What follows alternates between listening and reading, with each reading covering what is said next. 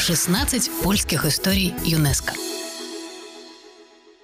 Привет! Вы слушаете подкаст «16 польских историй ЮНЕСКО». И с вами Ольга Яковина. Мы путешествуем по самым интересным и удивительным достопримечательностям Польши. И сегодня окажемся в Малопольском воеводстве. Именно здесь находятся уникальные, необыкновенные деревянные костелы. За огромную историческую ценность они включены в список наследия ЮНЕСКО. А расскажет нам о них подробнее Доминика Чебанис, гид-экскурсовод, которая очень любит мало Польшу и знает об этом крае много-много интересного. Доминика, привет. Привет. Скажите, пожалуйста, что же это за регион такой, где эти деревянные костелы расположены? Что это за Малопольша? Малая Польша или Малопольша, так это по-польски звучит, это один из 16 регионов Польши. Но один из самых важных, потому что жемчужиной региона является Краков, столица бывшая столица Польши, но и столица региона, конечно. И то, что нас сегодня интересует, это тоже такая отдельная часть региона, которую мы называем Подгалия, э, у подножия Татр. Э, Татры – это часть Карпат, да, у нас в Польше тоже Карпаты есть, и один из фрагментов длинного массива тоже в Польше, это Татры. И у подножия Татры регион, который называется Подгали, Подхале. Ну, а мы сегодня будем тоже говорить про костел, который в Демно-Подгалянском. Ну и, конечно, типично для региона архитектура деревянная, которая веками появлялась, но э, когда ездим через регион, мы видим, что дома построены на таком каменном фундаменте, и камни такие круглые, и это не человек сделал, только вода Это река обкатала, да? Да, да, и на них уже деревянная часть, да, или просто на земле, если попроще, дома, такие хаты, мы говорим. Хаты. То есть как, а, как украинские хаты. Точно. Простой домик, да, деревянный. А вот как раз хотела спросить, ведь а, много разных объектов а, деревянного зодчества сохранилось. Почему именно костелы включили в список наследия ЮНЕСКо? Чем они такие особенные? На фоне целой Европы, я думаю, что немного найдем того периода деревянных, да, сакральных объектов, которые до сих пор работают. А, они все действующие, да? То есть это не просто музей, это действующие костелы, ничего себе. А, а при этом какого они возраста? Но в Демно-Подголянском 15 век. 500 лет. То есть это церковь, которой 500 лет деревянная все еще действует. Ну, если мы подумаем, какие были угрозы раньше, татары появлялись, пожары, я думаю, что они были самыми большими. Да? И там же свечи жгут, ну, как бы во, во время молитвы. Да, это тоже важно. От этого пожары часто начинались, да. Поэтому ну, так ценны эти объекты, так как то, что они сохранились, это для нас чудо просто. Что можем зайти внутрь, посмотреть. Ну, а в Демно-Подголянском вообще сохранились даже полихромы. Да? Полихромы – это разноцветные украшения – на этих деревянных э, стенах, ну, целый интерьер там украшен. А внутри, да, то есть э, деревянные э, росписи фактически? Да, поэтому, ну, отвечая на тут вопросы, тот костел в Земно-Подголянском, он исключительный. В 2003 году занесен был в список культурного наследия ЮНЕСКО это, конечно, помогает да, сохранить такие объекты. А сколько вообще вот э, костелов, э, включенных в список наследия ЮНЕСКО, есть в регионе? Сколько их можно увидеть? Э, сейчас это в Бинаровой костел, а, в Демно-Подголянском, в Бачеве, в Липнице Мураваной, очень тоже чудесный, и Санькова. Значит, они в списке ЮНЕСКО, но мы говорим тоже про маршрут деревянной архитектуры, и, конечно, таких объектов уже больше, потому что маршрут, он тоже помогает, то, что он был создан, что было все определено, и проект целый подготовлен, связанный с охраной этих объектов, это помогает,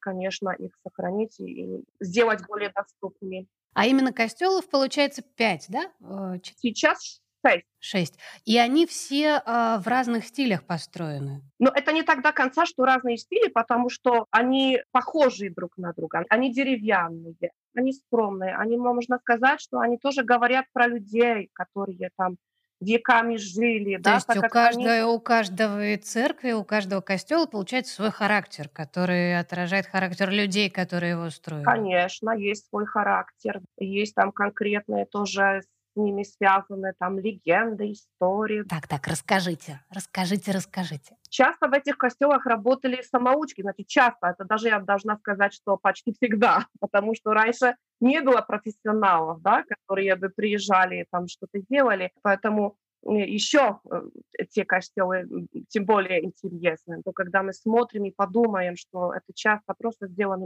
сделано руками людей, То есть которые... это вот Божье вдохновение, по большому счету. Да, да, конечно. Но и, и вера тоже. Да, вера важна, потому что это тоже нам показывает, как сильно была вера в человеке, что он хотел как можно больше красивым сделать внутри, да, как костел. Поэтому э, давал из себя все, что возможно. Да. С Земно-Подголянском связан такой известный, но уже известным художником является, который э, там в Дембно и родился, жил, э, Йонас из Дембно. Йонас, э, его история интересна, потому что он как там молодой человек, там в возрасте 19 лет, он пошел воевать, тогда аккуратно Первая мировая началась, он еще родился в 19 веке, этот Ян из Дембна. Пошел воевать, но и, к сожалению, вернулся инвалидом. Ему надо было что-то на месте делать, так он уже не мог поехать далеко, э, но и начал э, работать просто в дереве. Вначале там заказы, кто-то его там попросил, да, для какого-то костела, часовни и так далее, и становился все время более известным. Людям это нравилось, рассказывали про то, что он там вновь сделал чудесно. И для костела в Земно-Подголянском он тоже подготовил несколько таких красивых предметов, например, исповедальня, которая когда заходит. То есть это какие-то резные, красивые элементы, да? Да, точно, резные элементы. Это характерно вообще для, для искусства региона. Насколько далеко друг от друга расположены? Насколько э, это такое путешествие, чтобы все шесть увидеть? Это можно ли сделать, например, за один день? Или это прям на целую неделю нужно уезжать? Ну, я думаю, если бы только на костелах концентрироваться, да, можно бы и даже за один день, начиная там в 4 утра выезжаем в Краков, едем в первый в Липнице Мураваной и потом дальше. Но, конечно, хорошо это с чем-то еще соединить, потому что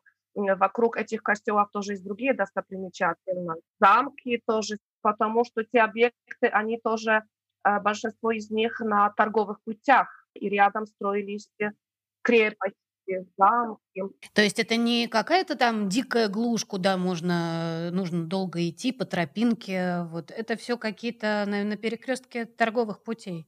Э, как я сказала, они уже доступны в таком смысле, что ну, раньше надо, конечно, сориентироваться, взять телефон, и можно позвонить. Хотя большинство уже, если они на списке ЯНЕСКО, те конкретные, они уже должны быть в течение дня открытыми, да, и там Мгм. Там уже вся инфраструктура есть, это... Э, но, как я сказала, костелов больше вообще на маршруте деревянной архитектуры, и, и остальным, которые так подальше, э, хорошо иметь уже телефон к человеку, который может подойти, рядом живет, да, и открывает просто для группы, когда мы едем уже знаем, конечно, как это все сделать. Те, которые в списке ЮНЕСКО, они открыты с утра до вечера. Э, уже, конечно, при входе информация, там буклеты, и уже какие-то путеводители небольшие, да, уже можно про них больше тоже получить информации. И на месте тоже человек, если ну, это индивидуальные туристы приезжают, который может немножко рассказать.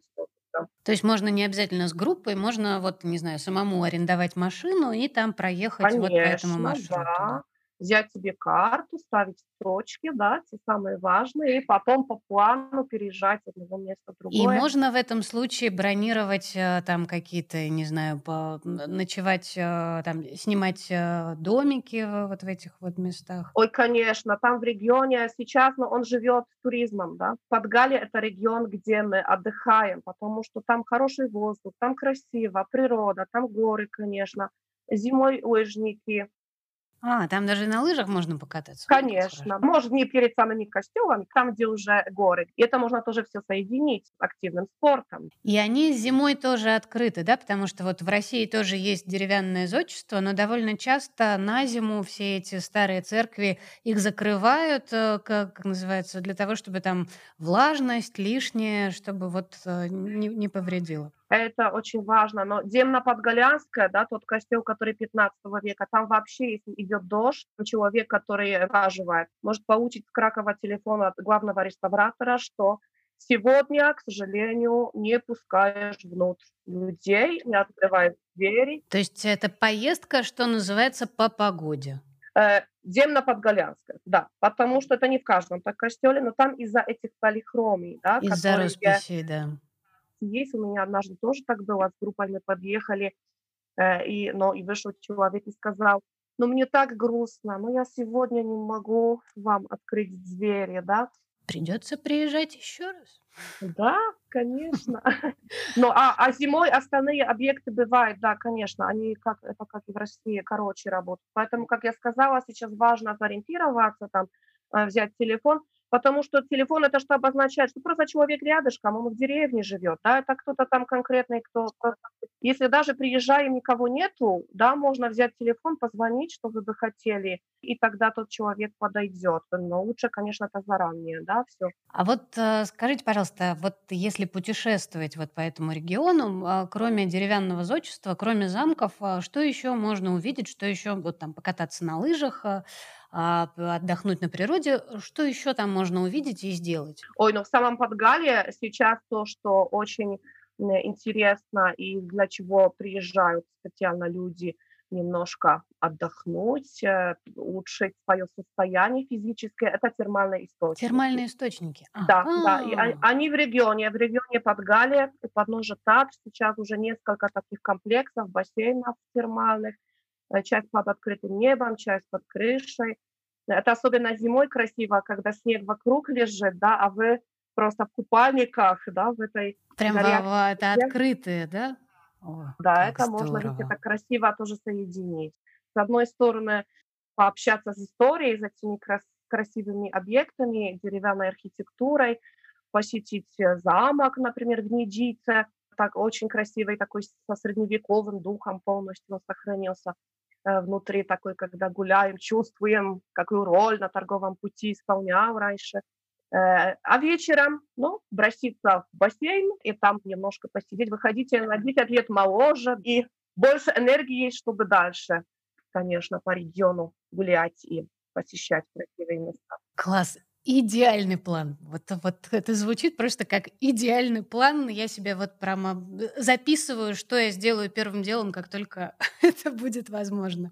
Доминика, спасибо вам огромное за такой интереснейший рассказ. Э, очень много новой и полезной информации. И а, правда, совсем ничего мы здесь не знали про вот эти деревянные костелы. И вот прям непременно хочется увидеть. Спасибо вам огромное.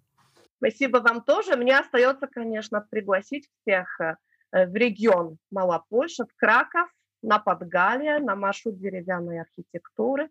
Э, приезжайте, пожалуйста. Спасибо. Приедем обязательно. 16 польских историй ЮНЕСКО.